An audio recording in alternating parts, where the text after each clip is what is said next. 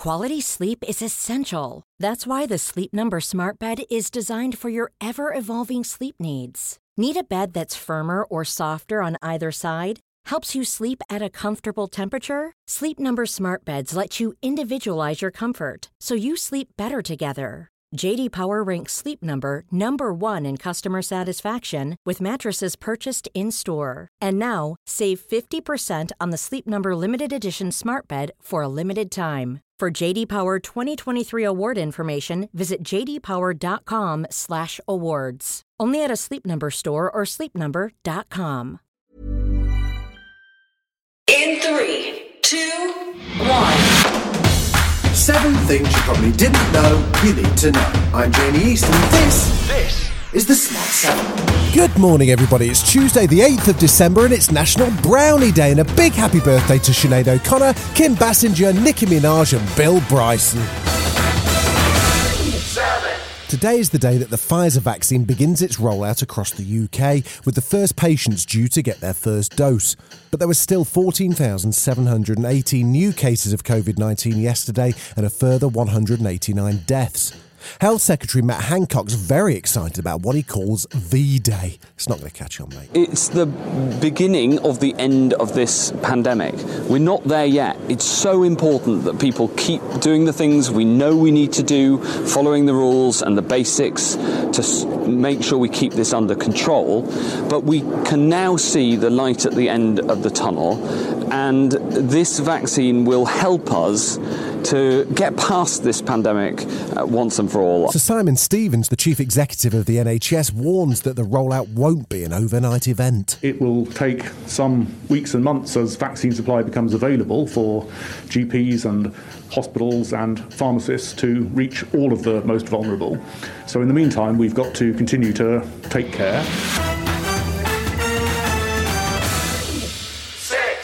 The clock keeps ticking towards Brexit with real pressure on to get a deal done so that it can be ratified by the various governments across Europe. And now it looks like Boris himself is heading over there to see if the final steps can be agreed after a call with EU Chief Ursula von der Leyen. Penny Mordaunt updated the House of Commons on the stumbling blocks. Whilst there has been some progress across many areas, familiar differences remain on the so called level playing field, fisheries, and governance.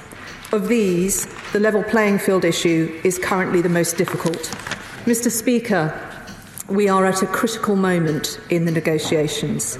The government signalled it will remove some of the controversial clauses from the withdrawal agreement if the deal can be done, and the Irish Prime Minister, Micheál Martin, is somewhat hopeful that a no deal exit could be avoided. But overall, I think it's in the best interests of all concerned that a, a proper trade deal uh, is, is, agreed, uh, because the, uh, our respective economies across Europe uh, and within the United Kingdom would suffer unnecessarily, in my view, uh, in the event of a, a no deal.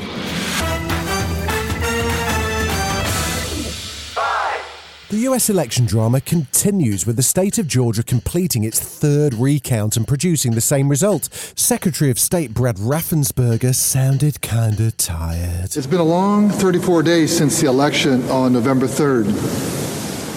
We have now counted legally cast ballots three times, and the results remain unchanged. Disinformation regarding election administration should be condemned and rejected. Integrity matters, truth matters. Meanwhile, Donald had an update on his lead lawyer, Rudy Giuliani, who's hospitalised with coronavirus following a maskless tour of the states last week. Rudy's doing well. I just spoke to him. He's doing very well. No temperature, and uh, he actually called me early this morning. It was the first call I got. Now he's doing very well. Ah, well, that's good news, I suppose. Well, just don't ask him about the election, guys, or we're never going to hear the end of it. Uh, oh, too late. The election was totally rigged. Uh, it's a disgrace to our country. It's like a third world country. These ballots pouring in from everywhere using machinery that nobody knows ownership, nobody knows anything about. They have uh, glitches, as they call them, glitches. The glitches weren't glitches, they got caught. Bob Dylan was trending yesterday, much to the alarm of music fans. Had he died? Had he been cancelled? Nope, just decided to sell his whole song catalogue to Universal Music for $300 million. Has he learned nothing from Taylor Swift? Lucas Shaw of Bloomberg breaks it down. He owns all his entire catalog, uh, so that makes it really valuable. It's it's rare that you have an artist of his magnitude where you can just cleanly buy every song they've ever written. And in his case, he's written, you know, 15 of the songs that Rolling Stone said were among the 500 greatest songs ever. Still to come on the Smart 7, turns out Mary Poppins had a vaccine plan.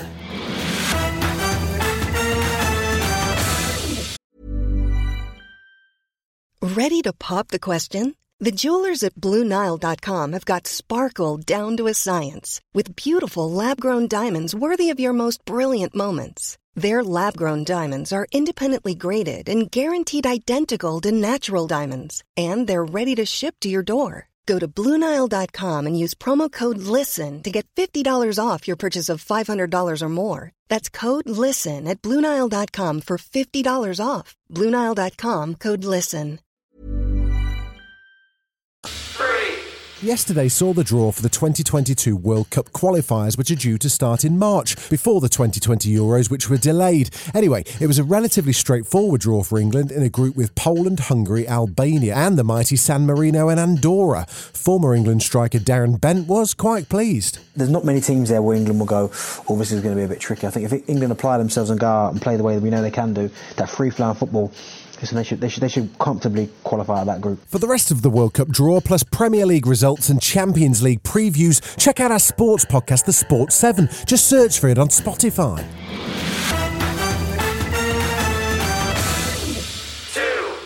We've all just about recovered from the epic drama of the I'm a Celebrity 2020 season from Wales, and now the ex Castlemates are out and about.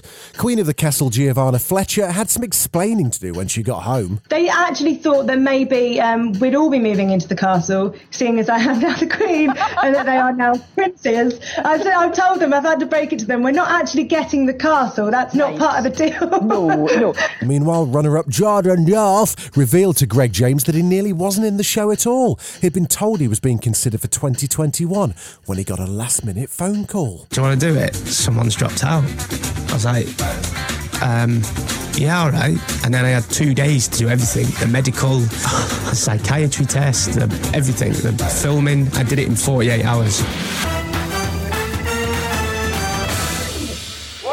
It's an iconic song in an iconic movie. A lark, a spree, it's very clear to see.